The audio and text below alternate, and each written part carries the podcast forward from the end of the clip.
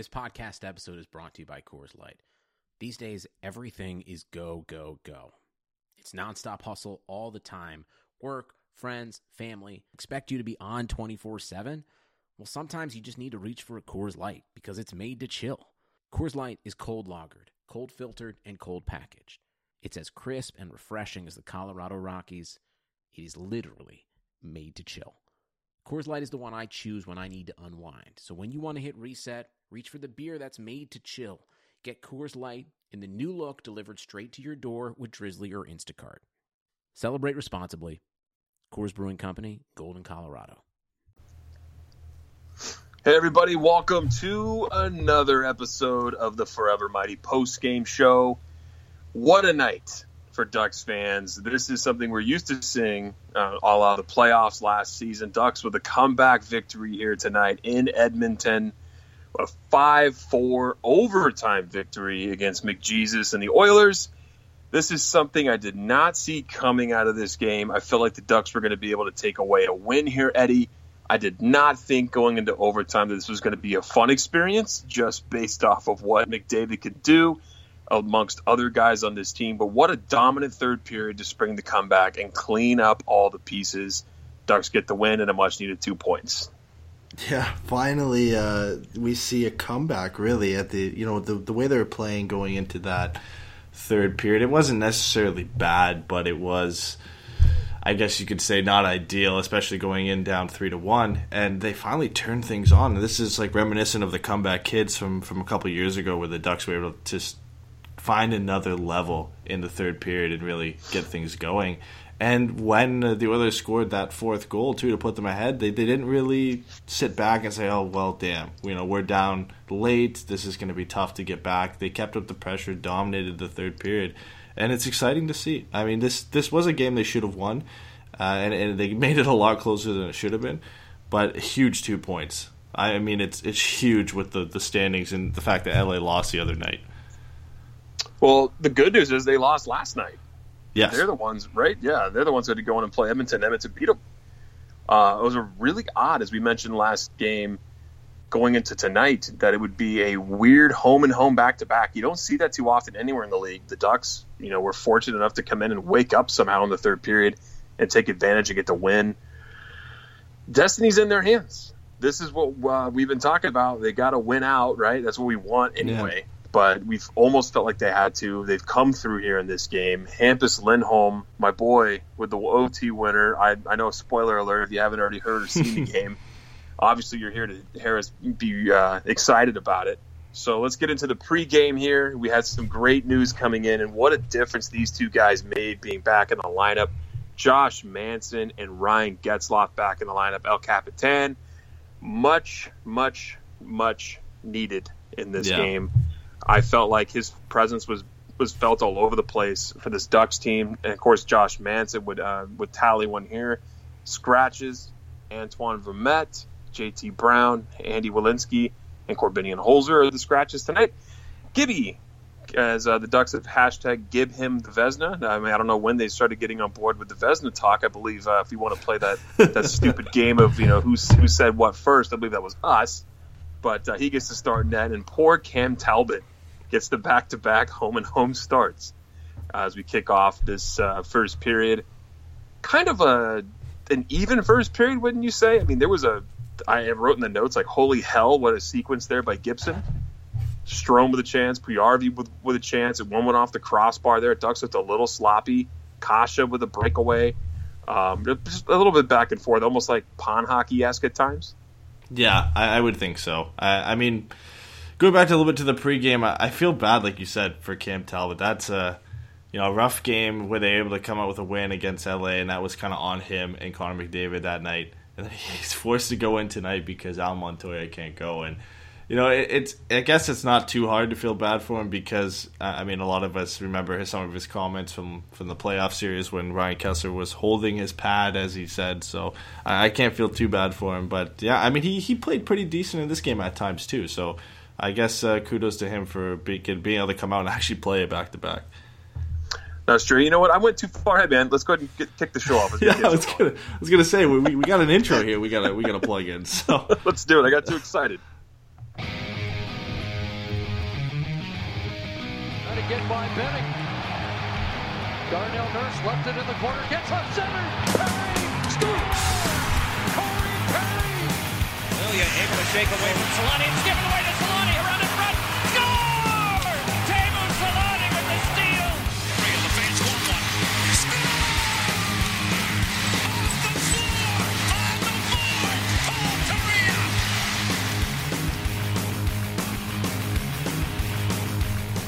We can kick things off with uh, the chat before we get into the first period. Uh, Gordon Bombay saying Talbot sucks and Darnell Nurse sucks. Get out. so good, good way to start. Quack and Steve saying excellent comeback and a rare OT win. I agree with that. Finally, you know, unconventional. We'll get to it. An unconventional setup in overtime, but uh, a huge, huge win. I was happy with it. Obviously, I skipped over our intro. I was like, let's just get right into the meat of this game. We're too because It was, excited. a, it was a fun game. I was way too excited because the Ducks finally sh- like woke up in a Yeah. third period in a game that we haven't seen in a bit. Um, but yeah, it, Darnell Nurse sucks, and so does Cam Talbot. I like that talk. Um, poor Cam Talbot, though. I don't think he sucks. Um, he did have a rough night, but Yeah. uh, this Ducks team, I felt like they kind of weren't all that dangerous in that first period. Edmonton had some chances. Shots ended up 12 to 11, uh, 11 Edmonton, rather, and it was 0 0 after one. Did you have any other feelings on that first period? I kind of felt like it was eh, eh. And besides that uh, sequence where Gibby had to stand tall and, and catch a crossbar, um, Yeah. the Ducks didn't look all that great. Yeah, there wasn't. A, I mean, there wasn't much really going for either team. It's kind of still a little back and forth, and Gibby had to make a couple good saves. But I mean, that's what we're used to from him now. Uh, I think every game he makes a couple ten bell saves where he puts him back in that discussion for the Vezina. Like, oh yeah, well that's why we're talking about him and the possibility of him, of him being the best goaltender in the National Hockey League this season. So.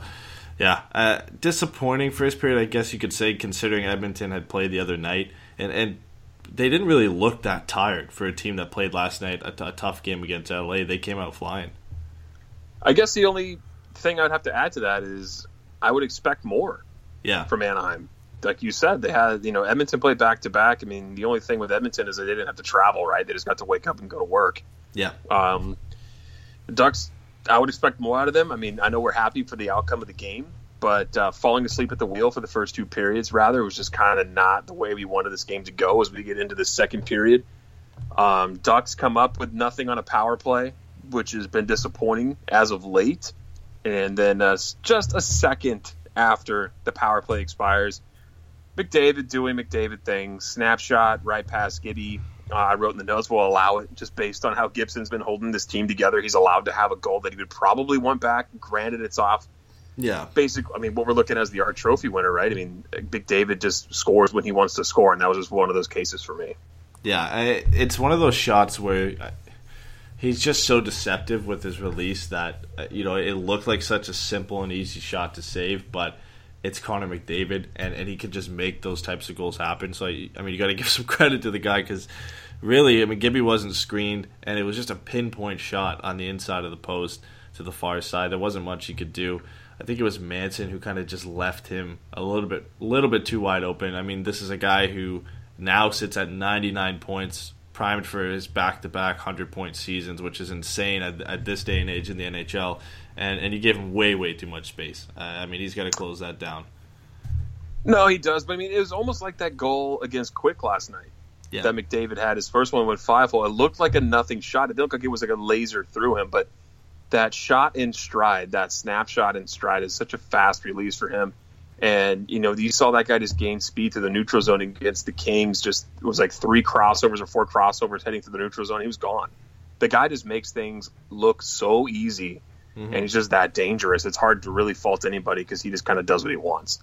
But not too long after, Josh Manson, fresh off of the uh, the injured list, gets one, goes top shelf. It was almost like a, I don't want to say it was a fake half slap shot, but it didn't look like he like he wound up and that it wasn't. I don't know. It was a weird shot. Yeah. It looked like a slap shot to me, but he kind of just at the last second like let up a tad and went top corner on Cam Talbot, and made a one one. Yeah, he, he kind of pump faked it a bit, and I think uh, Talbot was looking for a blast, and he, then he kind of took a little bit off of it and just guided it top corner, but it it, w- it was a bomb even with him taking a bit off of it, and he and he ripped it off the bar and in, and nice for him to come back in and, and have an impact offensively because he was sorely missed in the last game, and you could see it in the way the Ducks played, and to get him and Ryan Getzlaf back is huge. And I mean, Manson continues to surprise with his offensive production. I mean, nobody expected him to have this type of season. I think he leads the Ducks defensemen in points. Uh, you know, he if we had a pick at the beginning of the season, I think we probably would have had him what fourth, maybe fifth, behind some other guys based on his production in the past. So for him to be up there is pretty crazy. Yeah, and everyone mind comment about his second assist, as we said before, but Yeah. those all count. Those all count about where you are on your on uh, on the score sheet. and You're still there making plays. But I would agree with you. I would never pegged him to lead this team in points. I would probably put Cam Fowler up there, honestly, or even Brandon Montour at that point. Yeah, But uh, Manson there was the sign of things to come. Really, this this Ducks offense was just defense oriented. Really, when you look up and down the score sheet, I mean, it was the defense that was creating, and that's just the kind of the way it would go. But uh, this second period just didn't go well for Anaheim. Edmonton just looked like they were getting lots of movement on their power play, and it would end up developing into a goal here. Benning with a point shot off the skate of Ty Rattie. It goes in. It's 2 1 Edmonton, and they're getting those high slot chances. I felt like they were getting a bunch of them in the second period. That's one where they cashed in. yeah, yeah. And uh, again, I mean, it's Connor McDavid setting things up, right? Yeah, I mean, he passes it over to Benning, who gets the point shot off, and it's a little bit unfortunate to hit Ty Rattie and go in. And, and again, you can't really blame Gibson. But uh, it, it's kind of unacceptable a bit, and I know it's it's lucky going in off the foot, but this Oilers power play is awful. I mean, they're under fifteen percent for the season. I don't know a team in a long time where their power play hasn't been that bad, almost at the end of the end point of the regular season. But you know they're eventually going to get someone, and, and if they're going to get one, you would expect Connor McDavid to be involved like he was, and and this kind of just continued what was a, a not so great second period by the Ducks. You know what's funny about that is when you put it that way, if you think about it, if they're under 15%, that means they're giving the penalty kill an 86% chance on average of, of killing off that, that power Yeah. play. And the Ducks just weren't able to do it there. Um, but like you said, this second period just was just, a, I don't know, one the Ducks just don't want to remember. It was just very reminiscent of like the second periods of the past where they were just shut down in the second. Gibby had to make a big save off of a Rakell turnover. I noticed 12 minutes into that second period, the shots were 11 to three in that period alone in favor of the Oilers. Uh, it's just not a great thing going. Ducks couldn't get the power play going at all. I, I don't know what's going on with this power play. I mean, we kind of felt like there would be flashes of brilliance from this power play with their new look as they were running Montour, Fowler, Getzlaf, Henrique, and Rakell. Uh, Do you know anything what's going on with that? Have you seen anything in particular as to why this isn't clicking? I mean, when you get chances against an Edmonton team like this, you should be able to generate a lot of chances. And they felt like they couldn't get anything going. Yeah, I mean the power play's been this weird situation for the Ducks all season, and I guess it extends a bit into last season as well. But they they have the talent really to get things going, and I think I, I believe we've talked about this before a bit. Is they don't really have that guy, that go to guy who's going to shoot the puck on the power The play. trigger guy, yeah. Yeah, it's a lot of passing, uh, a lot of overpassing on some occasions. A lot of times they don't get clean entries, and when they do, it, that's when you get you don't have a guy who's designated to shoot the puck. And we, we've said before we'd like to see Montour maybe on that uh, that far side, on his strong side, kind of creep down to the top of the circle and, and rip some shots from there. And then if you had to pick a guy, I mean Rakell's as good a guy as any to be the trigger guy in the power play. You know, he's probably he's only duck right now over 30 goals, and you would expect him to be the go-to guy. Unfortunately, he's not, and and I feel like it's kind of a systems thing. I, think they got to get a new guy in there running the power play and, and figuring out how to set it up because you know the Ducks have the talent to have a good power play. I, I just feel like the setup is what's hurting them a bit. I would probably agree with that because that's you know what's going on. They do a lot of passing, not a lot of shooting. They're just trying to get that perfect, pretty play. Moving on here, so we can get this junk of a period out of the way. The Oilers on what looked like was like was a power play was Draisaitl with just a blast. He was almost down with a goal line on a one-time shot. Beats Gibson. Total zone domination by Edmonton on this play. I, Yeah. I don't understand what the heck was going on. How do you let a guy like Leon Draisaitl go off the radar in the defensive zone like that and get all alone for a one-time shot on Gibby, who pretty much had no chance? He's trying to read the puck. It's going all over the ice in the, in the zone, and now it's three-one Edmonton. that's the second time too that he was left wide open like that. The first time he whiffed on the puck and Gibby was able to just grab it out of midair because there, there was barely anything on the shot. Uh, you know, this is a guy, especially against the Ducks, that if you give him two chances, he's not going to do the same thing twice. And of course, this one he rips over the shoulder for Gibson. Again, not much Gibby could do on that when you've got a, a lethal goal scorer like Draisaitl just left wide open. He's able to wind up and just blast it to the top corner. And this was a summation of, of a bad period for the Ducks, where you know you allow three goals in that second period, and, and they just didn't look good. I mean, the shots ended up being fourteen to four Edmonton it, it, it was just awful for it didn't look like a team that was fighting to get in the playoffs they looked like a team that was you know just withering away and, and weren't really trying to push to get things going their way whatever they did in between the intermission there, going from the second to the third, it definitely flipped the script on this game. I was pretty bummed. I think I was uh, starting beer number three going into the third period, my third Yeah. pint of the night, which I usually don't do. But I was like, you know, I'm going to have another one just because I just, you know, I know it's Sunday night, but I mean, this game is driving me nuts. I've been waiting for a great period from the Ducks, and I had no hopes for it just because of what we've seen recently. I thought that they were going to blow this up, and they didn't. What a turnaround by Anaheim coming into this third, proving all of us fans wrong. All our hopes that they were going to come back would come to fruition here. Great start to the third period. Ducks get a goal from Adam Henrique early in the third period. We're talking a minute and 55 seconds in. Yeah. It's Marcus Pettersson with a point shot, Henrique with the tip in front. No chance for Cam Talbot, and all of a sudden it's 3 2 Oilers. But the Ducks get that much needed early goal. And hey, Perry's got his assist, his second assist on the night. Yeah, and, and this is how you want to come out of the gate when you played a horrible second period, and you need at least a point in this game, if not two, because of LA's loss last night. And they just come out flying, and they get early zone pressure against the Oilers. Uh, they get. I mean, this is why you hear the cliche: just get pucks to the net, because Pettersson just throws it to the net, and it ends up tipping in off off Henrique and going in the net. And, and I mean, you might as well. I, I mean, it was a great by, play by Perry to hold the puck and get it back to Pettersson, but huge, huge goal to start the period. I mean, if they don't get this one and, and the the pressure isn't there, the Oilers could have just taken over this game and continued their strong play from the second period. And that's my bad. My eyes drifted. That was his first assist on the night. He would end up having two points here as he would get the second goal. Of course, this comes around from a play by Cam Fowler. Fowler with the wraparound chance goes behind the net. It goes off of Talbot, squirts to the slot, and Perry gets a stick on it, tips it in by him. And now all of a sudden we've got a 3 3 game. Absolutely dominant period here by Anaheim. Yeah, and and you, this is where you see them kind of taking advantage of some tired legs on the Oilers. Uh, I mean, you got to get that early pressure when you know that this is their fifth period, or sorry, sixth period now in two nights. There are going to be some tired guys on the ice, especially on the back end.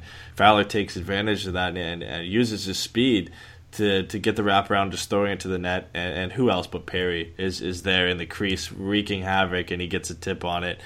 Uh, yeah, I was pretty pumped at this point, to say the least, because it was such a miserable second period, and for them to come out early and tie the game, I think it surprised a lot of people, and, and it's great to see them doing that because this is the type of play, especially when they're down, that we're going to need to see down the stretch.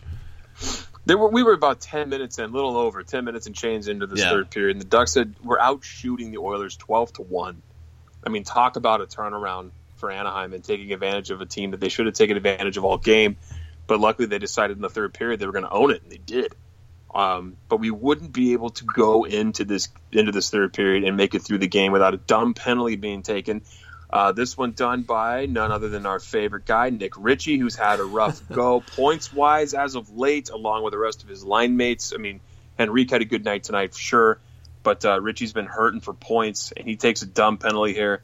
Edmonton would convert. McDavid, of course, would make the pass to Bear. One timer just crossed the uh, the box, the penalty kill box there, and now it's four three Edmonton. Just a total suck the wind out of the sails. Everyone's like, "Are you kidding me?" This is, I mean, we need a counter on how many times Ritchie's taken a dumb penalty this season that's led to a goal or, or a close to a goal for the other team because it feels like it happens almost on a nightly basis. Where I mean, it was unnecessary. He didn't need to. He was retaliating to a play that had happened earlier, about a couple minutes earlier. Doesn't need to make it, and and you, you know Edmonton's power play is awful. and but the fact that you know they, they you know you're tied at three, you're having such a good period, you take that penalty. When McDavid's on the ice, he's always going to make things happen. This power play goal is, is really all his making with that cross crease pass to Bear, who just has to fire it into the net for his first NHL goal, which I which I guess is exciting for him. But uh, yeah, I mean, it, like you said, it sucks the wins out of the sails. I, I mean, you were, you know, you had all the momentum. You come in and get two quick goals, and now you kind of blow it late on, on a dumb power play. The good news is for us Ducks fans is we all know the ending of this game, which would mean we'd get the tying goal here. Anaheim would continue the dominance in this third period, and it would be Adam Henrique Montour throwing the puck on net with Gibby pulled. It gets deflected not only by Henrique but also by Nurse. It looked like going in behind Talbot, he had no chance. I mean, I didn't think this was going to go in just from the area. This is what you said prior: is put the puck on net, score some goals. That's uh, our favorite guy, Jim Fox. I like to make fun of over on the Kings broadcast. He always says that, um, but he's right in this case. I mean, this is what happens, and the Ducks able to tie this game up four to four. Make no mistake, the Ducks have come all the way back and tied this up to force overtime. Yeah, I mean it's it's a cliche, but it, it, works in this case. All three of the Ducks' goals in this third period were them just throwing the puck on net and hoping somebody's there, it tips in, uh, and and it works in this one. And, and what about Adam Henrique? I mean, now this is goals number seventeen and eighteen on the season with Anaheim in fifty one games. I mean, he's just been unbelievable, and it's thirty one points as well in those fifty one games. I don't think anybody expected that type of consistent production from him and and they're big goals too. I mean, he had what he has six game winning goals with the Ducks, I think, since coming over. Uh, this one obviously wasn't a game winner, but it was it was just as big, tying the game late. Just just unbelievable the type of production he's been able to put together. They really needed it. I mean, yeah. obviously that's what they had to go. I mean, the first one was a nice was a nice tip. The second one, I don't know if it just hit him or he meant to tip it. Either way, he gets the credit for it. Yeah. The Ducks with twenty two to six in shots on goal advantage 16 to 1 in high danger chances for in that third period. That's what you call utter domination. Yeah. That's the kind of game we needed. Start this overtime though. Did you were you not sitting there biting your fingers? Because I was like, they always show McDavid, and they always show everything about that guy, and they it just makes me remember all the times he's burned every other team in the league and burned the Ducks, and then you go to three on three, and he gets all the ice in the world. Yeah. Um, and he's one point control. away from hundred, right? Like that would have been the storyline too. He he gets his hundredth points, fortieth goal of the season by scoring an, an, OT winner against the Ducks. I mean, it, the script was written. Obviously, it didn't happen, but that's how I felt going into it. Like, if he's going to score in overtime here to get his fortieth goal and his hundredth point, we're going to hear about it for ten days after this and just be miserable because they they blew a point. Well, a good thing they didn't, man, because it was a strange start to this overtime. The Ducks yeah. controlled the play the whole time. They're the only ones, I think, with a shot on goal, and the yeah. only one, the only team with a scoring chance. And they did this thing where they decided to wait. They waited behind their net. They waited in their defensive zone, waiting for the McDavid line. I think they were hoping for the McDavid line to change. They wanted McDavid yeah. off the ice. It seemed like it, yeah. it was and, uh, odd. Yeah. I don't know. Going going by may say it said in the chat. You see? Did you guys see how salty the Oilers fans were about how that keep away to start OT?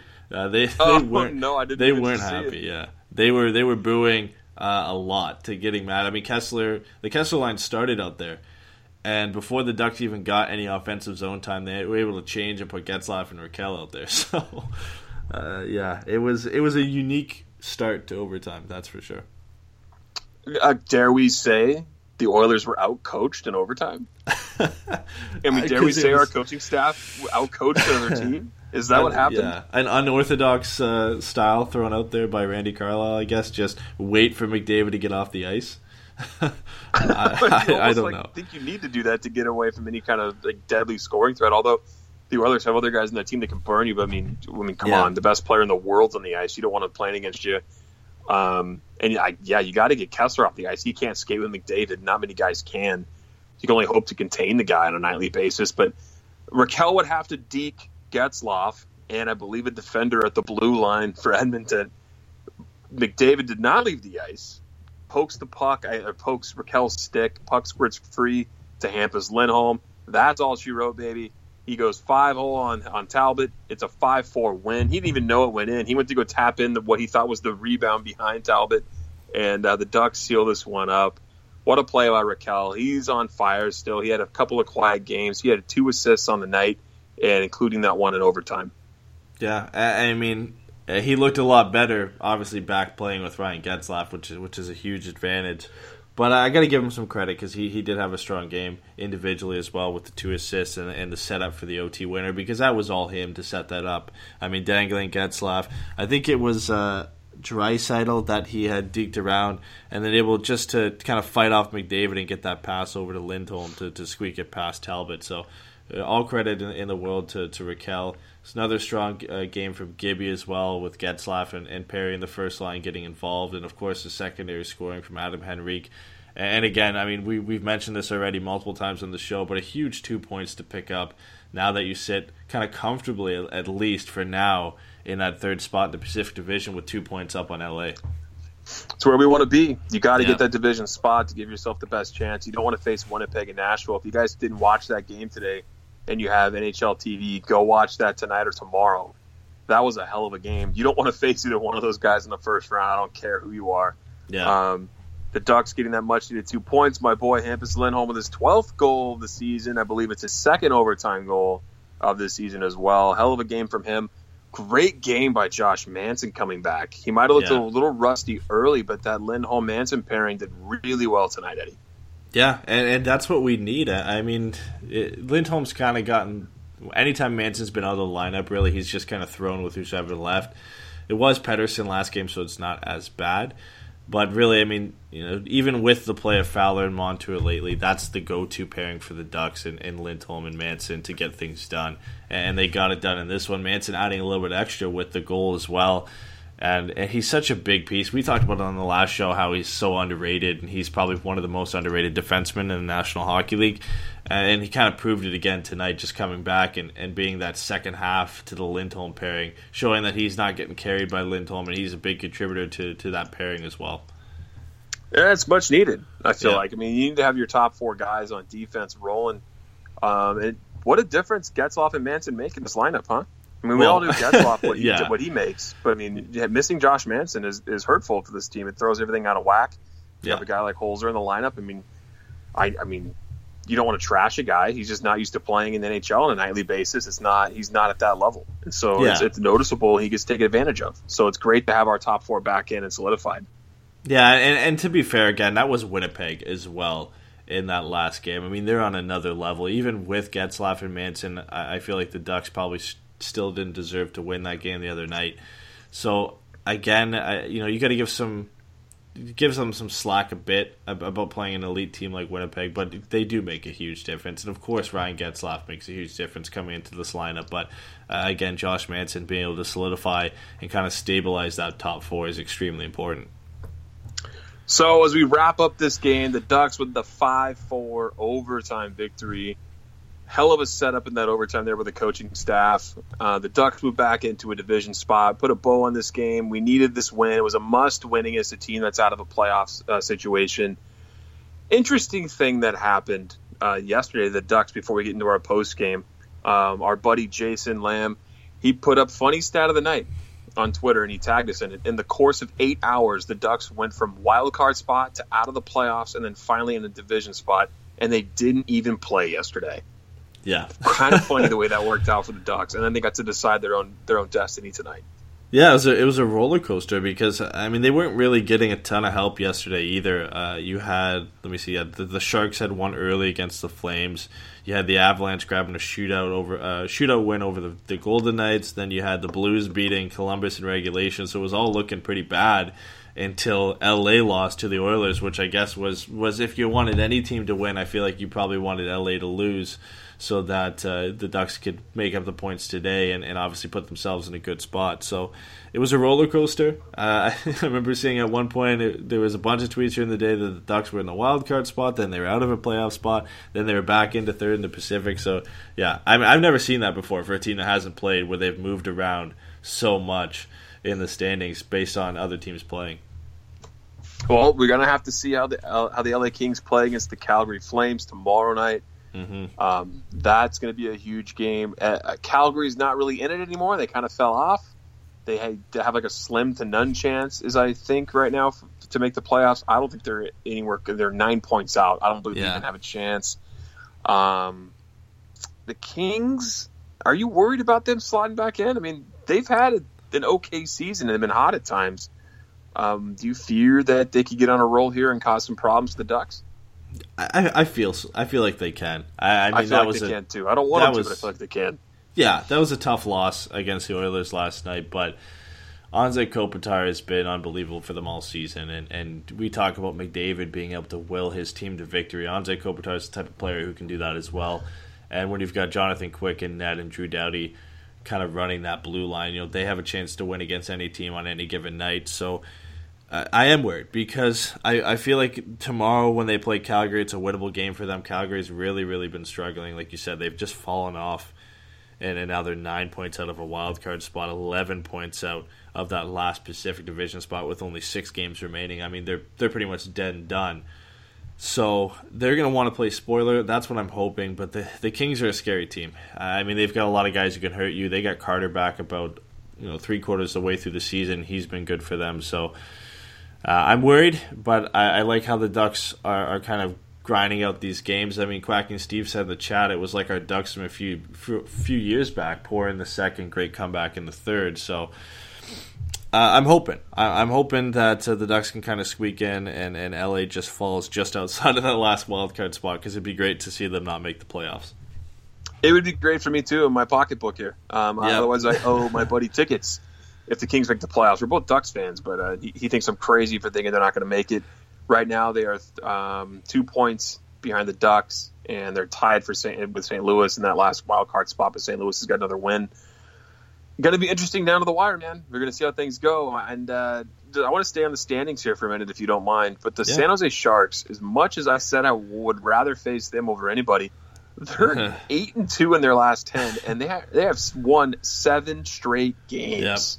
It's They're uh, a deadly team. it's been it's been scary to watch them play because they've just been dominating pretty much every team that they've faced. I mean, you look at their last their last uh, five wins here: 7-4, 5-3, 6-2, 2-1 in overtime against Vegas, and a five-one thrashing of the Flames yesterday. Uh, it's just been massacre after massacre for them, and, and kind of Vander Kane sort of been at the front of that. Uh, he had the four goals against Calgary, then went pointless, and then had two goals against Calgary last night. So he's obviously victimizing Calgary in their last two games with six goals. But that's uh, that's the type of production you hope to get from a guy you get at the deadline. And, and unfortunately for the Ducks, it, it's tough watching a guy that they were in on succeed with a with a rival and, and have them on a seven game winning streak. And I, I think the big thing for them as well is they've kind of solved their goalie issue. I mean, at, at the middle part where they weren't necessarily playing as well, and they're bouncing around between uh, the Kings uh, at second and in the third spot in the Pacific, it was Aaron Dell and, and Martin Jones kind of swapping starts each and every night. And now Martin Jones has had three strong starts in a row against some very good teams, and he looks to have grabbed that number one spot back, and, and that's going to be scary. I mean, that's why they've essentially gone on this run and won seven games in a row and are, are a scary team to face in the playoffs. Because when Martin Jones is on his game, he's a very good goaltender. He's underrated. I feel like Yeah, uh, he doesn't get talked about a lot.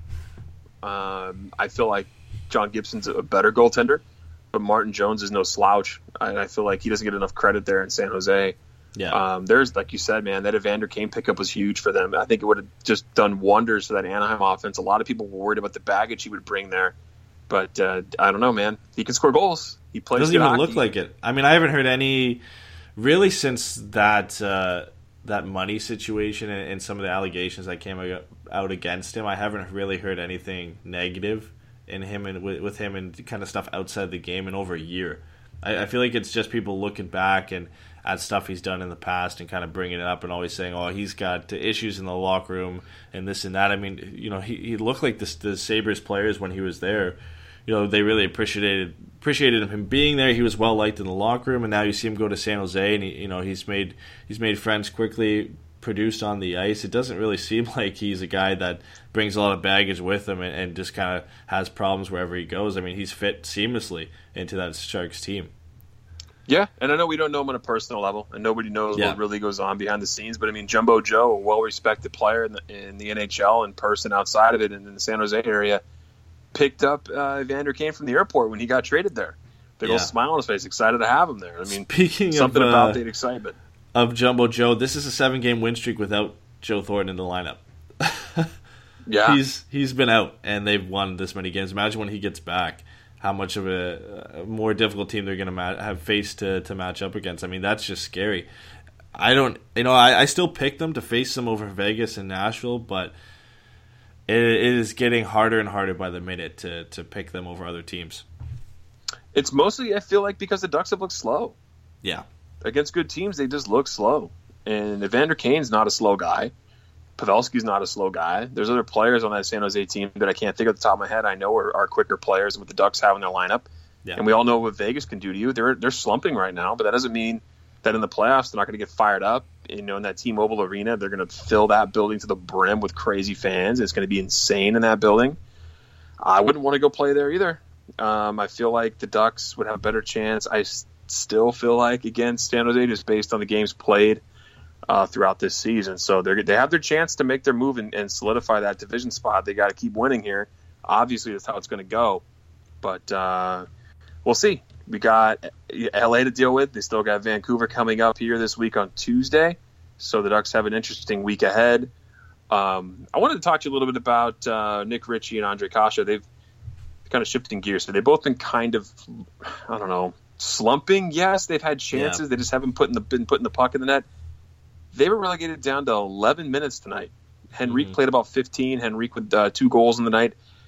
I f- do you feel like maybe it's because of their production? This is something the coaching staff decided to do. Or have you seen a tick in their play where Carlyle's kind of like, no, no, no, not dealing with that.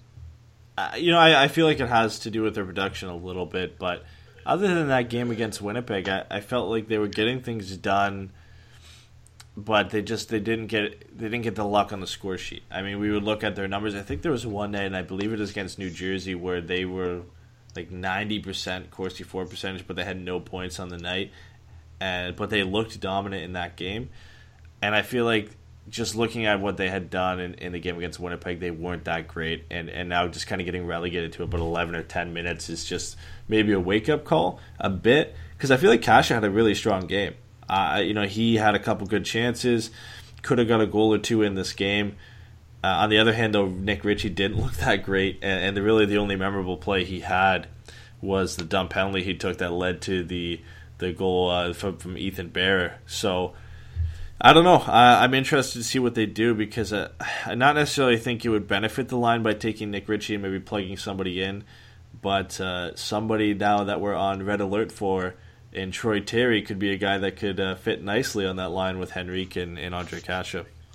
Let's talk about it, man. There's some Yeah. news out there about Troy Terry, as you put in our notes. The Troy Terry watch. Denver lost to Ohio State, and that would mean Troy Terry is now eligible to sign in Anaheim. There was word in our last show that that was going to be the case, that he would sign. They didn't say which team, but uh, it looks more and more likely that it's going to be the Ducks. Yeah, and and it's it's crazy. 'cause, I mean, we had just talked about Terry going on that third line, and, Connor had uh, mentioned that as well. He said, if the Ducks sign Terry, what do you see line combos as? Terry on the third line, Ritchie sent down to the fourth. I think that'd be great. It's it's interesting to see, for one, when he is going to sign. Because I remember when Ryan Donato's season ended, he pretty much signed the next day, and then was playing. Uh, in the team the, the next game, I think it was the the same day after that he was playing in the team for Boston. So, I, I mean, I'm not saying we're going to see anything tomorrow, but he can be signed at any point now. Darren Dreger put out a tweet saying that he expects Troy Terry to sign in Anaheim soon, which is always a good sign. A bunch of people, Eric Stephens saying he also felt like Troy Terry is going to sign with the Anaheim Ducks pretty quickly. So that that's always good because we, we, all remember back to, to Justin Schultz, and it is a different situation, but. You know, it, it's kind of scary with these NCAA players, and, and you never know if they're going to sign or not. But it looks like it's going to happen. I, I just don't know if he actually steps in the lineup or not. I, I mean, we'll have to see. It, it all depends on if the coaching staff thinks he can step in right away. Uh, either way, he's going to be either playing with the Ducks or with the Gulls, and I feel like he's going to make a difference whether he plays in the NHL or in the AHL to start. Let's hope so, because like you said, you never know where they're going to sign. But I mean, honestly, you never know what kind of player you're going to get. Um, he's only played collegiate hockey. You got to think about uh, if, he's, if he's ready for that speed difference coming into the NHL directly. Yeah. Why not get a taste here if you can slot in on that third line and not be a liability. That's the biggest problem. And I know I've said it a little bit before is that uh, Randy Carlyle doesn't trust young guys. He likes to, to to leave his big minutes and his, I guess, minutes overall for his vets. Uh, it would be interesting interesting to see if he gives Troy Terry the playing time. Do you I mean, do you still feel like he might slot in, or do you feel him coming up for a Vancouver game, or do you kind of see him coming in for like the big time game against the Kings?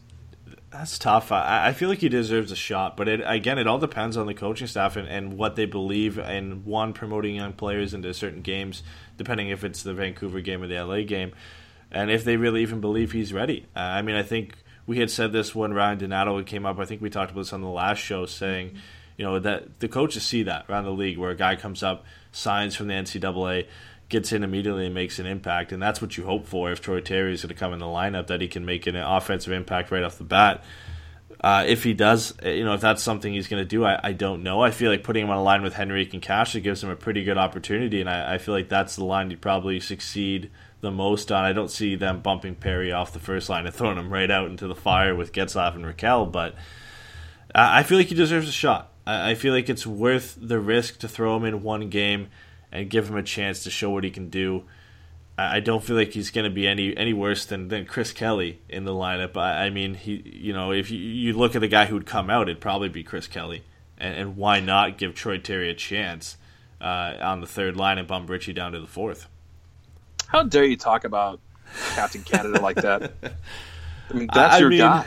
Chris Kelly's your guy. He represented your country. You're going to sit there and bash him and say he should be taken out of the lineup. I'm just very surprised as a, you know, that you're a Canadian and you're going to bash another Canadian like that. But I mean, whatever, man. Yeah, I, I mean, I, I had uh, forgotten that he was Captain Canada because you know the Olympics were just so captivating this year. I, I just, uh, I completely forgot. Well, we got to talk about. I mean, if you're going to say captivating, women's hockey was amazing, and it just Yeah. put the spotlight on as we talked about. But yeah, Chris Kelly. I mean, I don't think I'd miss his five minutes Yeah. uh, that he played tonight. Um, I, I would love to see a young player roll in like that. And why not? Why do you have to play Yeah. these crash and bangers in the fourth line? I mean, shouldn't you be trying to roll four lines?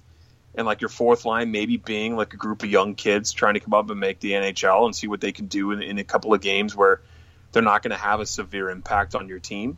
You play Yeah. them the soft minutes and you let them feel the flow of the game. I mean, why? I don't see the problem in it at all. I would love to see Troy Terry.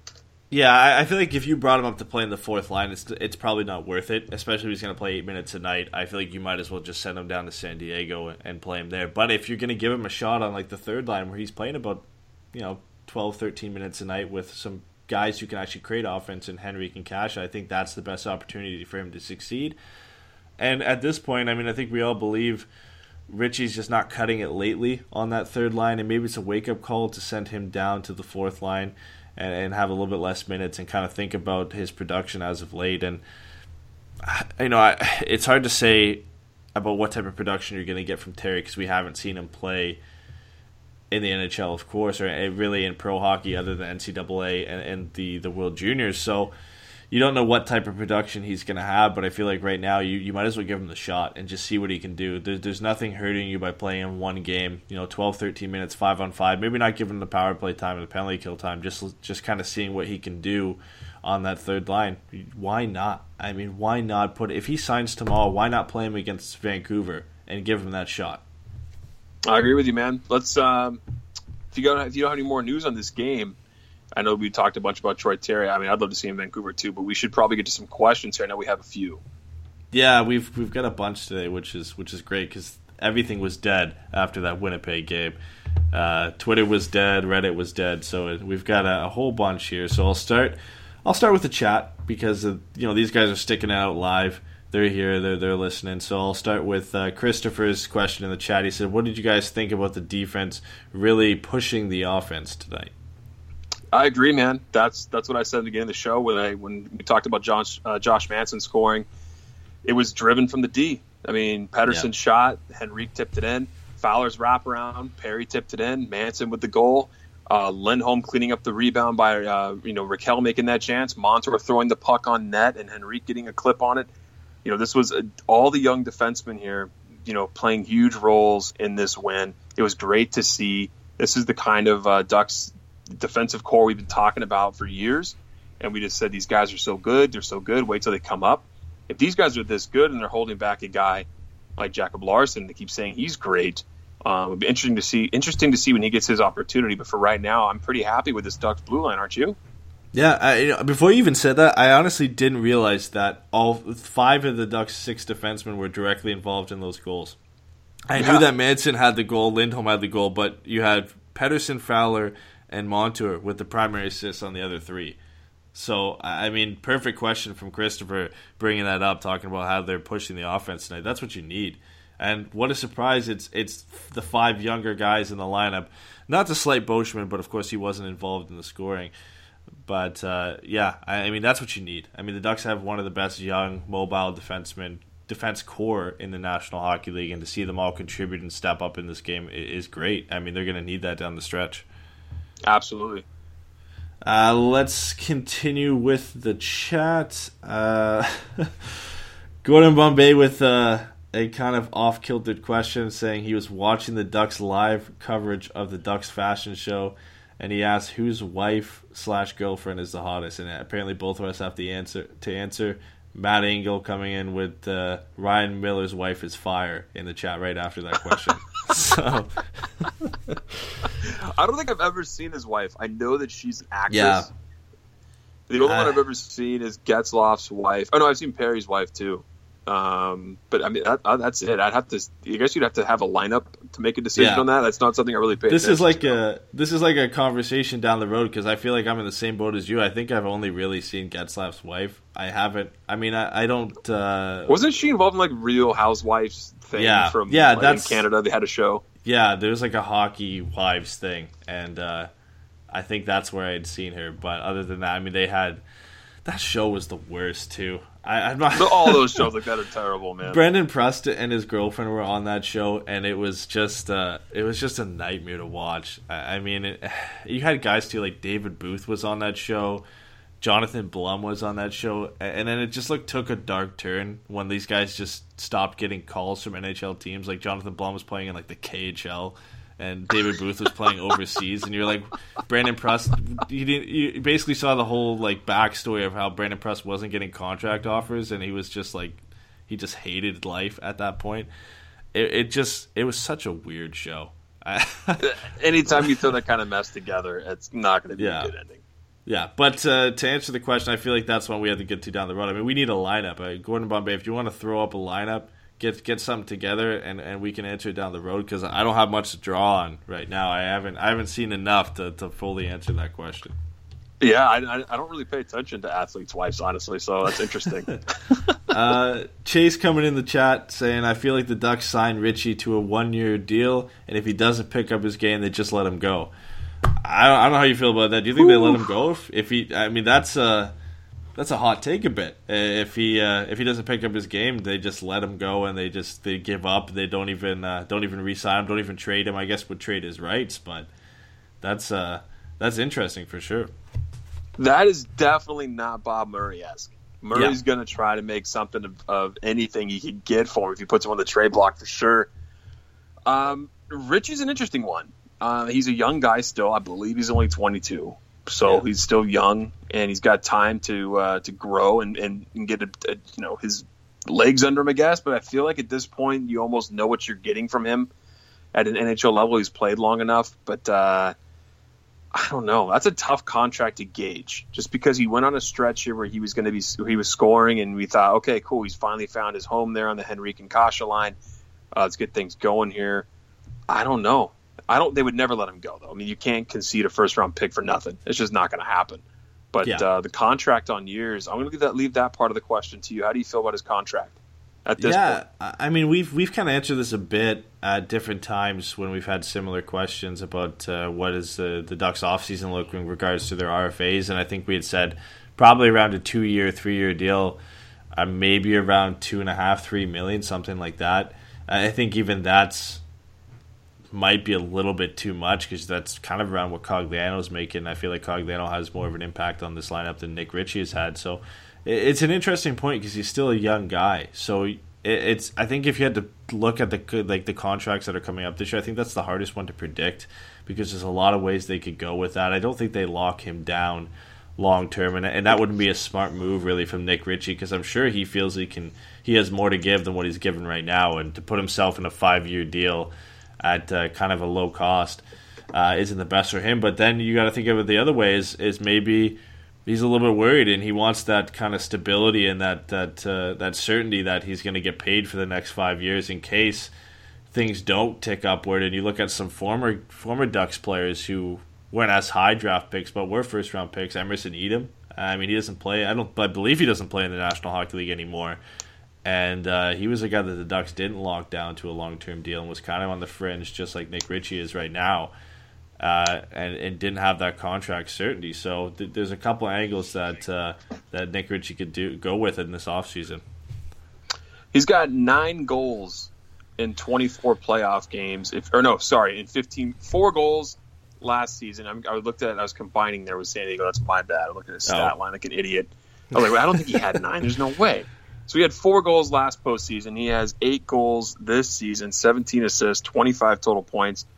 He's a 20 to 30 point guy. You're not going to overpay for that. Um, he's 22. He just turned 22 in December, so he's still pretty young. He's going to start next season at the same age, obviously. They're definitely not going to trade him, I would say, unless Yeah. they get a nice deal out of it. They like that style of player. He drops the gloves. He's a big hitter. Uh, he rides the line of what's legal and illegal in the game. Uh, Yeah. Definitely. Um, he and Bob Murray and Ryan and Randy Carlyle like that type of play.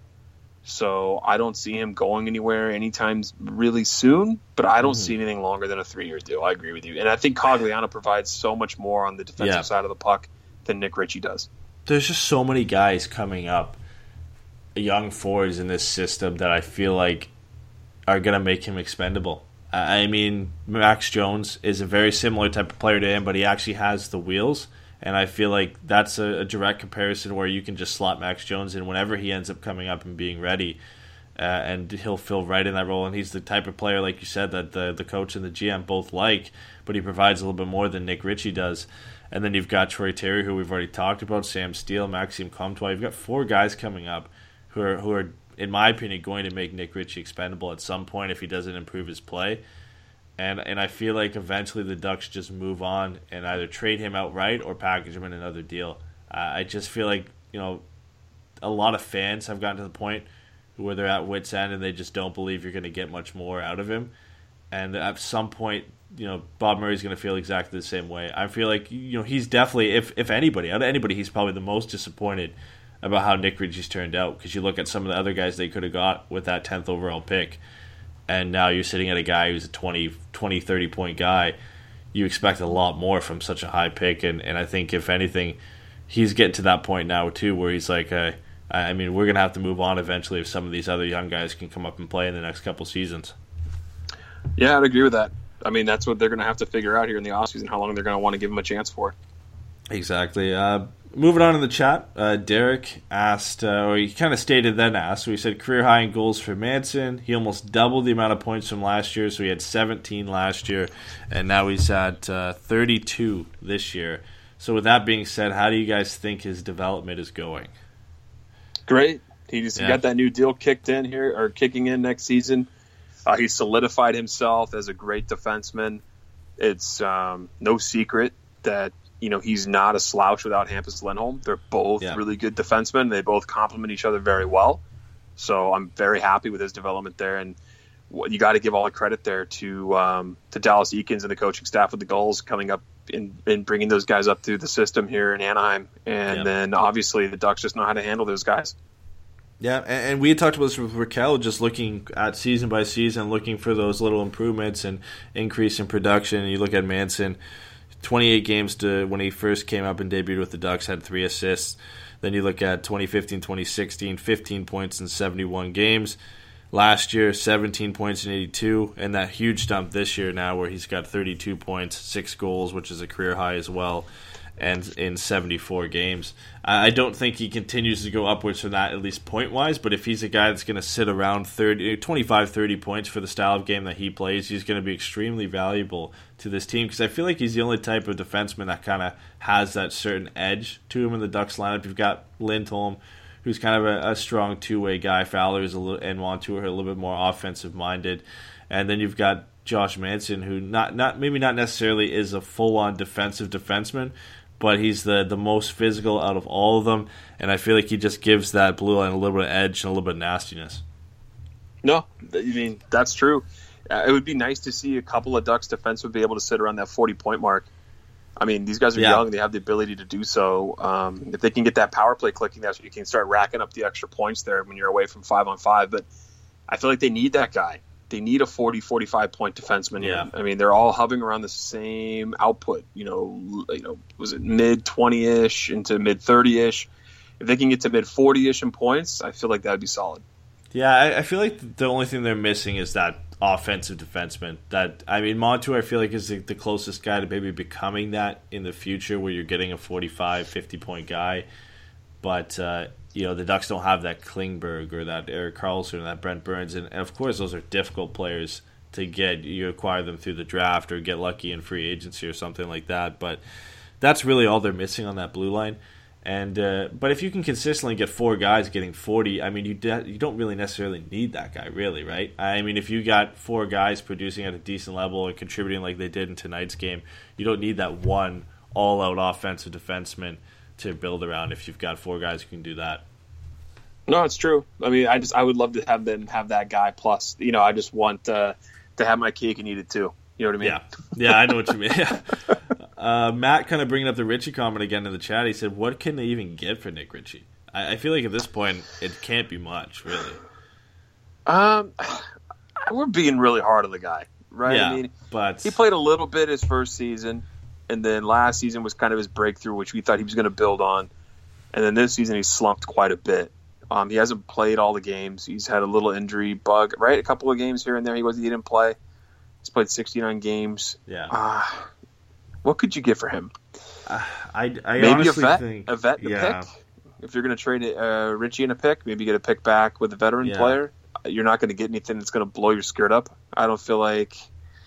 You got to find a GM who values the type of player he is as well. If you're going to get a bigger return for him, and I don't think you explore the avenue of just trading him outright for picks. I feel like if you're going to try and do something, kind of package him in a different deal. If if the Ducks, for example, were to go after Pacioretty again in the offseason, which I don't think they do, but for example, if they were, maybe you package him in a deal like that. Just tout him as a, a young prospect who might need to change the scenery, and you might get a little bit more than that, other than trading him to a team for a th- like a third round pick or a second round pick, depending on what you can get. Yeah, I don't know. I think that's It's- just the best it's route to go. Yeah, I, I mean, But it's tough to kind of pin down what exactly it is, what exactly it's going to be. Yeah, exactly. It- because he's just, you know, a lot of people still look at uh, at the, the fact he was drafted tenth overall and say maybe, the, maybe you know maybe he just needs a change of scenery. We've seen that. For, I mean, Yakupov was traded from Edmonton to uh, I believe it was Colorado at the time. No, St. Louis, I think was where he got traded first. And everybody's like, "Well, watch out! This guy just needs a change of scenery." And uh, he's going to start lighting it up. Of course, that wasn't the case. Now he's with Colorado and ha- still hasn't done a lot. He was a former first overall pick, so there's always that assumption about a player who gets drafted doesn't work out, especially when they get drafted so high that maybe they just need a change of scenery. So I think maybe I, I'm using maybe a lot here, but maybe Bob Murray can kind of throw that at some GMs and say, hey, you know, this guy can get in your team, and if, if he gets things going and it becomes the player that we thought he was going to be, he's going to really help you guys out. Yeah, possibly. I mean, Yeah. he's going to try to make it work. He can't ever concede defeat on a first round pick. He's going to get something for him. Yeah, yeah. Uh, continuing with, I think this is the last question we have in the chat from Dean. Uh, he said, "Seemed like the Ducks have been focusing more on shorthanded slash overtime play. I wonder if this is a response to the penalties they've been taking. Would you agree?" They kind of have to. Yeah, that's a point. That's a point of the game. I mean, they've left so many points on the table in overtime and shootouts Yeah. that uh, they kind of had to clean up that aspect of their game. The penalty kill's been pretty good. Um, I believe they went three for four tonight. I think Edmonton only had one power play goal. Uh, the Ducks need to stay out of the box because I mean Yeah. you got to think that McDavid's goal could have been a power play goal at that point. It was one second after it expired, so they let a team that is pretty down on themselves this season almost go two for four there. It's something they got to clean up for sure. Um, I think they would be focusing on it, but now they have their full complement of players, so I think it's going to get better as it is. Just because we saw in overtime what a difference Ryan Getzlaf makes on this team. yeah, Um, How do you feel about it? I I feel like it's kind of been something they've been doing all season. I mean, the penalty kill's fourth in the National Hockey League, so there's obviously a big focus on that and keeping that strong. And I feel like when you know, not only is this team ill disciplined at, at a lot of times, but they seem to get the the wrong end of a lot of calls, and and we've we've all seen the numbers and the disparity between the, the, penalties given to the Ducks and, and the penalties taken. So. I feel like they know it's going to happen, so it's something they work on to kind of stay above that. Because as Dean points out, you really can't cut back on the penalties other than maybe curbing your discipline a bit. So you might as work well work on playing through it, and I feel like that's the, the kind of the the avenue the Ducks have taken is they know that they're going to be ill disciplined at times. They know that they're going to get the wrong end of some penalties, so you might as well work to having a strong penalty kill so you can at least fight through it. Let me get to the last question in our chat. It's from a buddy of mine, Chris Smith. Yeah. He says, with Tyler Soy's dominant season with Victoria and the dub, where does the former 2016 seventh round pick fall on the prospect list? Also, Josh Mahura has been very good for Regina. How many puck moving D-men can the Ducks carry? I'll let you take that because you're more privy to uh, the Ducks prospects than I am. Yeah, Tyler Soy is an interesting player because he did have. I'm going to pull up his numbers real quick. He did have a strong season with Victoria this year, had 92 points in 66 games. So he was sitting in 13th in the league scoring, which is what you would normally say. Well, that's great from from any player, but he is an overager. This was his fifth full season in the WHL. You know, he's expected to produce that level, especially for a playoff team like Victoria is. So I'm not ready to put him up high on the list. I feel like he's done himself some favors by continually playing well. And this was his highest point total of his, his whole career in the WHL. I, I'd like to see more from him and what he can do in San Diego because he's been there for a bit at brief times where he hasn't looked that great. And he's kind of looked behind the play. So we'll see, obviously, more from him next year when the only place he can go is, is San Diego because this was his last season in the WHL. So I'm not ready to put him above some guys. I, feel like he's definitely below the, the four I'd already mentioned today. I think he's below uh, Antoine Morand as well. So he, he's kind of further around maybe sixth or seventh on the fourth depth chart. But he can he can really make a difference next year if he if he plays well in San Diego.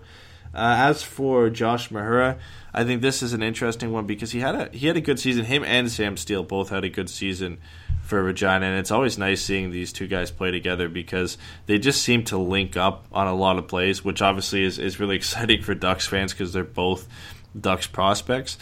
But uh, yeah, I, I mean, I, I, the jury I think is still out on him. I mean, he had 69 points in 60 games this year with, with Regina, which is great for defensemen. Huge step up from when he had uh, uh, 53 points in, I believe it was what, 73 games last year. So he took a huge step forward uh, on a team that wasn't as good as they were last year. So I, I don't know because he reminds me a bit of when Shea Theodore came out of Seattle.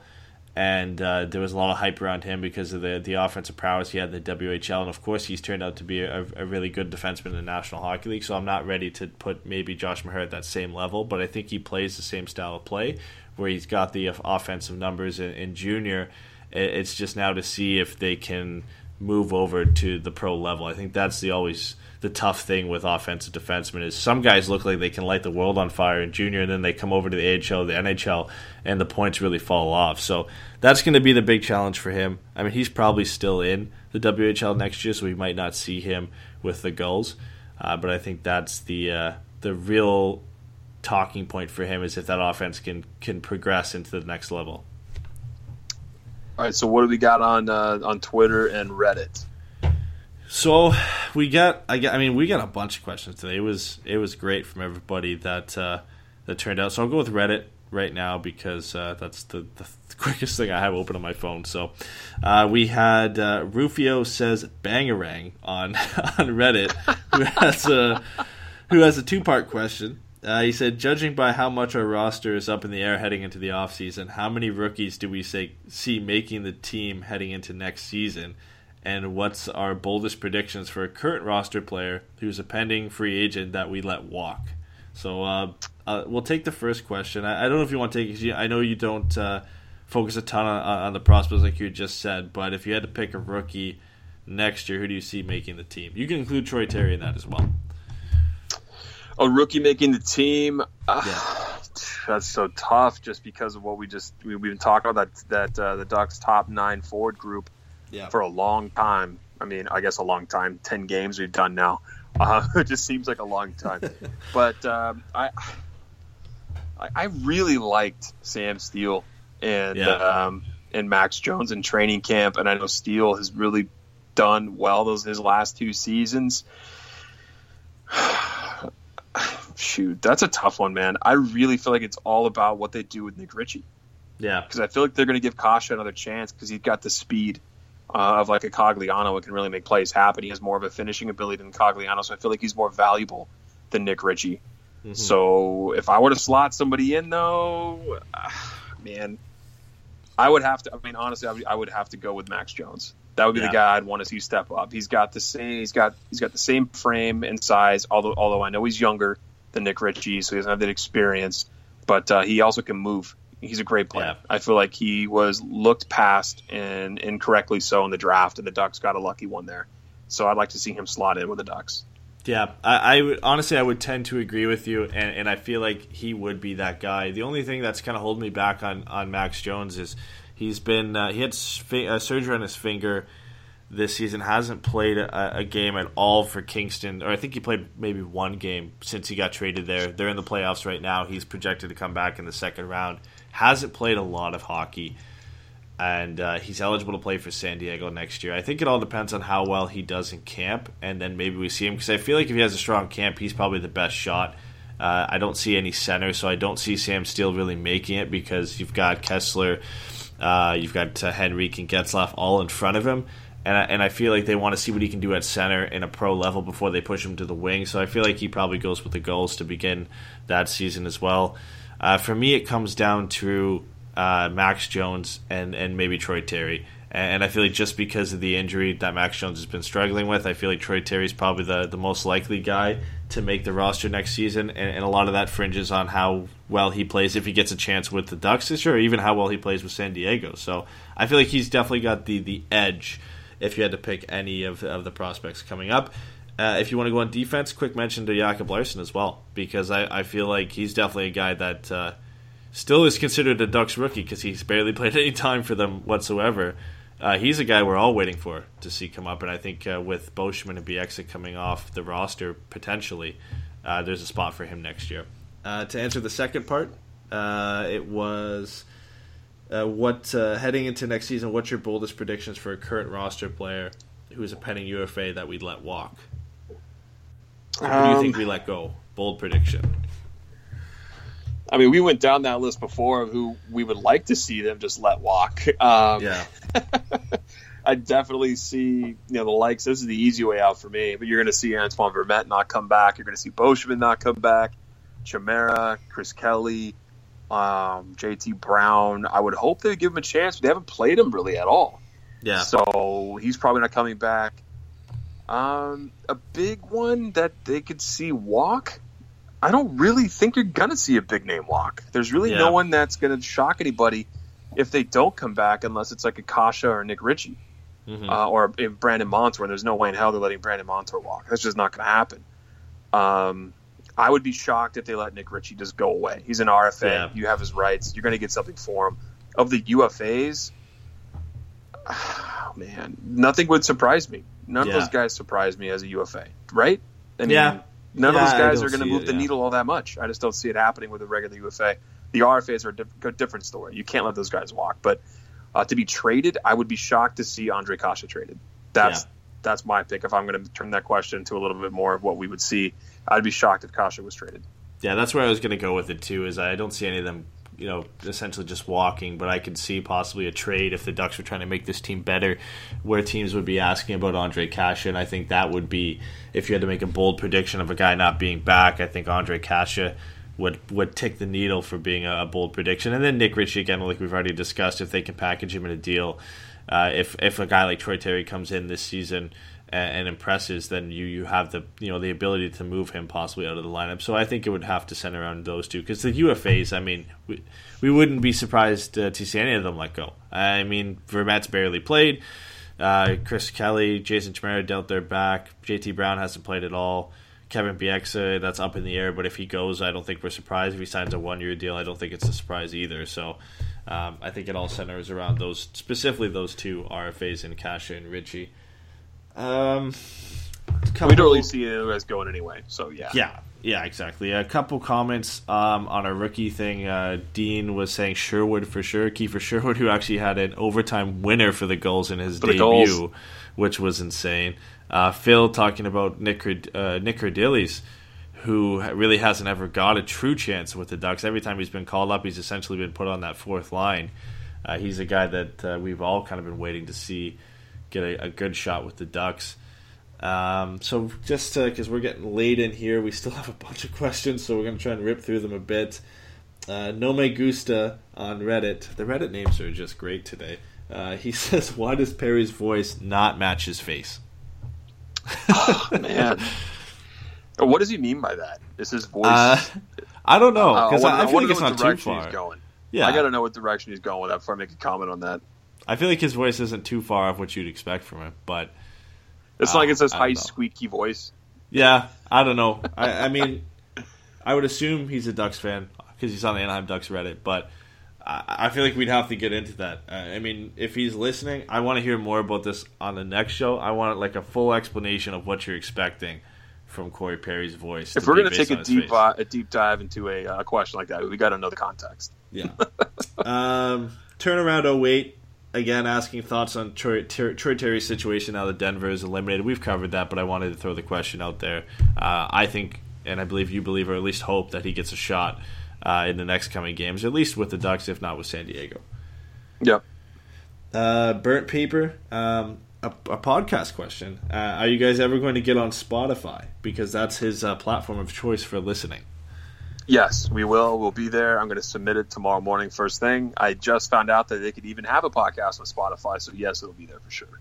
So uh, props to Burnt Paper for now enabling us to look up to get on Spotify because otherwise we wouldn't have uh, we wouldn't have thought about that. Absolutely. Uh, now I gotta I gotta dig through uh, Twitter here to find the other questions. We had a few on Twitter. Uh, Garrett saying, "How many more points do you think we need to get into the playoffs with what six games remaining now?" Oh, uh, shoot. I mean, I mean, there's a I number. think? There's an I think they need number, ten yeah. of Yeah. the twelve. I mean, just Yeah. at this point, with the way how close this has been. I mean, the Blues have come back on strong, right? I mean, you don't want to let anything slip through their fingers. They're at 91, Colorado at 90, St. Louis at 89, and the Kings at 89. That's too dangerous to lose a game. Yeah. Um, but you got to throw them that they're going to lose one. I I feel like they're going to lose one or two. Um, hopefully they don't. I mean, we always want them to win out, but I feel like they need to get. man, if I'm going to be nice, eight to ten points yeah, to make and, a difference. And specifically, you need those wins against LA and Colorado. I, I mean, you could you could win three of those six, but if you pick up those wins against LA and Colorado, you probably still make it. Or you get Yeah. it's close, but you probably still do because those are four point games, and especially the game against the Kings, which is the big one. So I, I feel like you're. right. I think you got to win at least four of the six to to get in for sure. So that would put what that would put the Ducks at 99 points if they won those four games.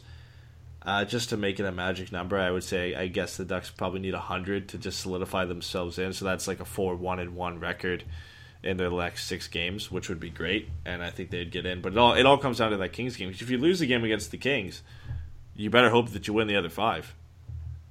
Yeah, and uh, Chris Smith in our chat just said that Colorado still has games against LA and St. Louis. So Yep. those are all big games coming down the stretch here. Uh, continuing the trend on Twitter, uh, t- t- Kyle Pickering just kind of a comment. said, "Too bad Gibson has this team playing in front of him." That was uh, at the end of the second period, so uh, he was feeling. how Everybody was feeling at the end of the second period, uh, down three to one. So I can't, uh, I can't get too hard on him for that question. Uh, Sammy talking about what we've already said. He said he could see Troy Terry slotting in with Kase and Henrique, maybe putting Ritchie on the fourth line. We've had a couple people talking about that. He asked our thoughts on that. Uh, we've given them already, but I just wanted to get the question out there. I, I feel like that's probably his best fit right now. Absolutely, man. I agree with you 100%.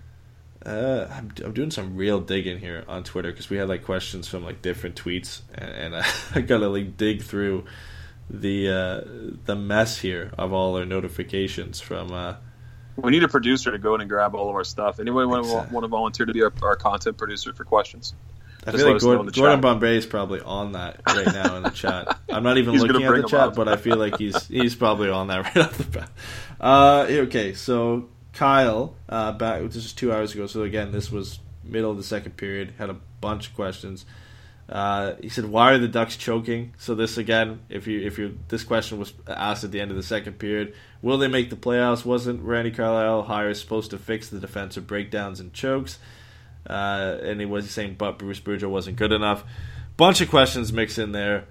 I, I guess they're not necessarily relevant anymore because the Ducks ended up coming back and winning the game. So, but I, I feel his pain. I think we all feel his pain. We were all pretty disappointed uh, at the the way the game was going at the end of the second period. No, I'd agree too. We were all upset about that, and it's so easy to point the finger here and there. The players got to come through um, and wake up a bit and play hockey because they did it in the third period. Whatever they did in that between the second and third intermission, Yeah. it worked. Um, Eric Stephens, uh, the Ducks beat writer, said nobody would say what was said Yeah. in between periods, but whatever it was, it worked out. And sorry, Gordon Bombay, um, it does not pay currently, as uh, Eddie and I are unpaid as We'll well. pay you in Girl we wish we could. Yeah. okay, well, okay, hold on. So Eddie's going to pay you in Girl Scout cookies, um, whatever the exchange rate is from Canadian to American. Uh, just let him know what that cost is, and he'll make sure they get shipped to you. Right? Um, yeah, yeah. I'll, I'll figure it out. He, he'll work for cookies, so we're good. Um, uh, Ashley asking, uh, this was, I guess, right after the Ducks scored two goals. She said, "Did the Ducks get some of that Space Jam juice from Michael Jordan during the intermission?" And uh, Holy the hell! I would never would have even thought to say that. That's pretty funny. yeah, throughout the the gif of uh, Bugs Bunny holding Mike, Michael's secret stuff. The defense So- definitely did, man, because they carried the offense for the Ducks there and, and got the victory for us.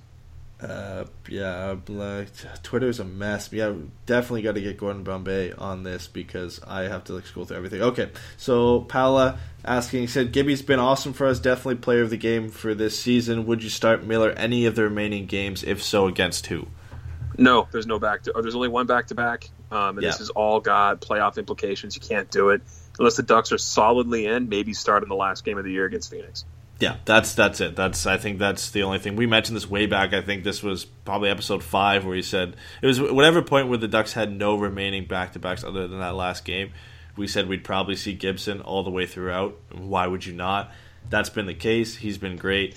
The only time I see Miller, and, and again, only if the Ducks are in on that last game of the season. If they need Miller to go back to back to get in, I'm sorry, if they need Gibson to go back to back to get into the playoffs, that last game against Arizona, he's playing.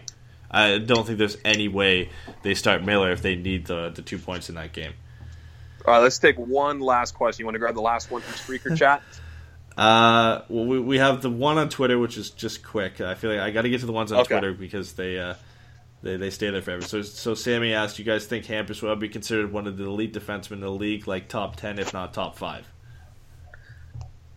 Um, what was you cut off for a second? What'd you say? Sorry. Oh, uh, she said, uh, "Do you think Sammy, or sorry, not Sammy Vaughn, Hampus Lindholm will be ever considered a top ten, if not top five defenseman in the National Hockey League?"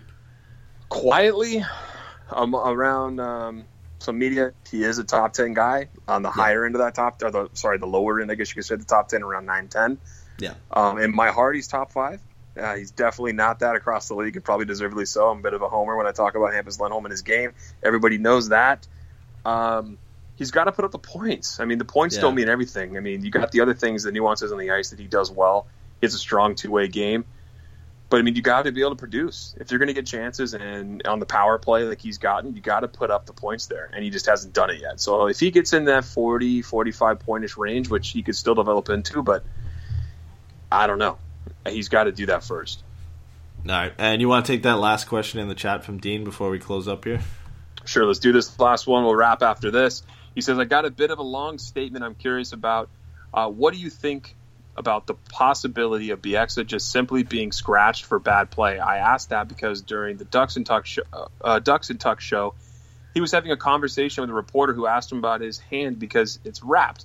Her question asked, "So I see your hand is wrapped. You had hand surgery to remove scar tissue or something like that." His response was just something like that, with a wire, with a wry smile, just something like that. Yeah. So I guess he's saying like, is he just? They're they just saying he has an injury and he's not playing? There was I speculation. I, mean, people believe that uh, it's kind of convenient where he was kind of coming in and out of the lineup that all, all of a sudden he's decided to get hand surgery with uh, two to five weeks left at the end of the season. I, I, I, it's a stretch, but some teams have done that in the past where they've said guys are hurt just to rest them or to get them out of the lineup. But I, I feel like it's a bit of a stretch. Let me throw a rumor out there real quick about Kevin Bieksa that I heard, and this is all telephone hearsay. Um, my kid plays on uh, on the on, a, on the Lady Ducks uh, team, so that's connected to the Ducks, and then I, she has friends on that team that have, brothers that play for the Junior Ducks, and the parents talk, and of course, you know Getzlaf and Kesler's kids play on those teams. So does Bieksa's kid. The rumor is amongst the people that talk to these people and, and the other players is that Kevin Bieksa is not liked in what in the Ducks organization. This is all speculation, so maybe it is. Maybe Yeah. it is. It could be. I mean, and. Dean Dean adding to the speculation, saying it wasn't his Superman hand either that was wrapped. It was the other hand, and I thought the, that he had had to get surgery on his Superman hand. I believe was what they said because he had scar tissue in that hand because of the punch. I'd have to look back on that, but I believe that's what the reasoning was for him getting surgery. But it's That's interesting. bad continuity. Then that's terrible. Yeah. Yeah, and again, I'd have to double check. I'd have to double check into that because I'm not 100 percent sure which hand that they had said he had hurt. But it, it is kind of interesting timing to decide to get surgery because he had been playing through it for a while. His play really hadn't gotten better or gotten worse. It's just always been kind of poor all the entire season. And they just say, "Hey, we're gonna we're gonna decide to get surgery now." And there, there's a chance it just could have gotten so bad that he just couldn't handle it anymore. But it, it is interesting timing, and it creates a lot of uh, speculation and conspiracy theories. Yeah, and players and, and coaching staff and management alike don't like talking about anything in a serious note about injury. They just say it's happening. It's happening. Yeah. It's happened. No, no detail. Yeah. So it'd be interesting to see what goes on there. If you behind the scenes, we'll never truly know. Just all the rumors. Um, but that'll put a cap on the show for us, Eddie. Unless you got anything else to go. Nope. Uh, Matt just saying if he wasn't liked, they would have traded him over Stoner, and him and Kesler are like best friends. So again, adding to the other side of the argument. So Maybe. Yeah, you never know what's going on there, right? I mean, he's got that no move clause, right? yeah. All right. So- well, let's uh, let's wrap this up because we're we're getting we're getting really long. hour It's and a half, just an hour and a half. about. Let's go ahead and, and cap this and kill it. We appreciate everybody who's tuned in, everybody who's left us a kind message. All the reviews on iTunes have been great. If you haven't already left an iTunes review for us, if you guys would do us a huge favor, it helps get our name out there. Go and leave us a five star rating, subscribe, and go ahead and leave a quick review about our show. We love you guys forever for that. Um, always, we appreciate you know everyone participating into the uh, Forever Mighty three star leaderboard, which Eddie so graciously graciously keeps track of. We have a prize coming for that, and we kind of found out what it's going to be, which we'll reveal soon as Yeah. we're nearing the end of the Stay month. So that's exciting. because Yeah, it's uh, it's- it's pretty exciting. If uh, if if we can do it for this month, it's pretty exciting. If not, it will be down the road. But it's uh, either way, it's going to be pretty exciting. And I have to get this out there as well before we close this off. Uh, for the last two episodes, you might have heard a little bit of an echo in Patrick's voice. I apologize for that. That was my old headset was causing an echo. We will not have that anymore. So I just wanted to uh, I wanted to throw that out there before we got there. So that's not something that's going to continue in other shows. Let's hope not, right? Unless it's on somehow on my end. Hopefully, it was your headset. But uh, yeah, Matt Matt chimes in on the chat saying, "Are we going to be giving out cookies at the end of the month?" Uh, how'd It'll you be know? Ducks related. It'll be Ducks related. Um, so yeah, if you guys uh, you know would would go and leave us a message on iTunes, that'd be great. But like I just said, thanks for chiming in. You know, every single game on Twitter and participating in the Forever Mighty three star leaderboard. Um, and as, as Eddie alluded to, we have some exciting show uh, news coming up, so stay tuned for that. Appreciate you guys jumping in on the chat. Now I got to wrap. I'm talking too long. I'm rambling. We love you guys, and we'll talk to you guys after the Vancouver game. Have a good week.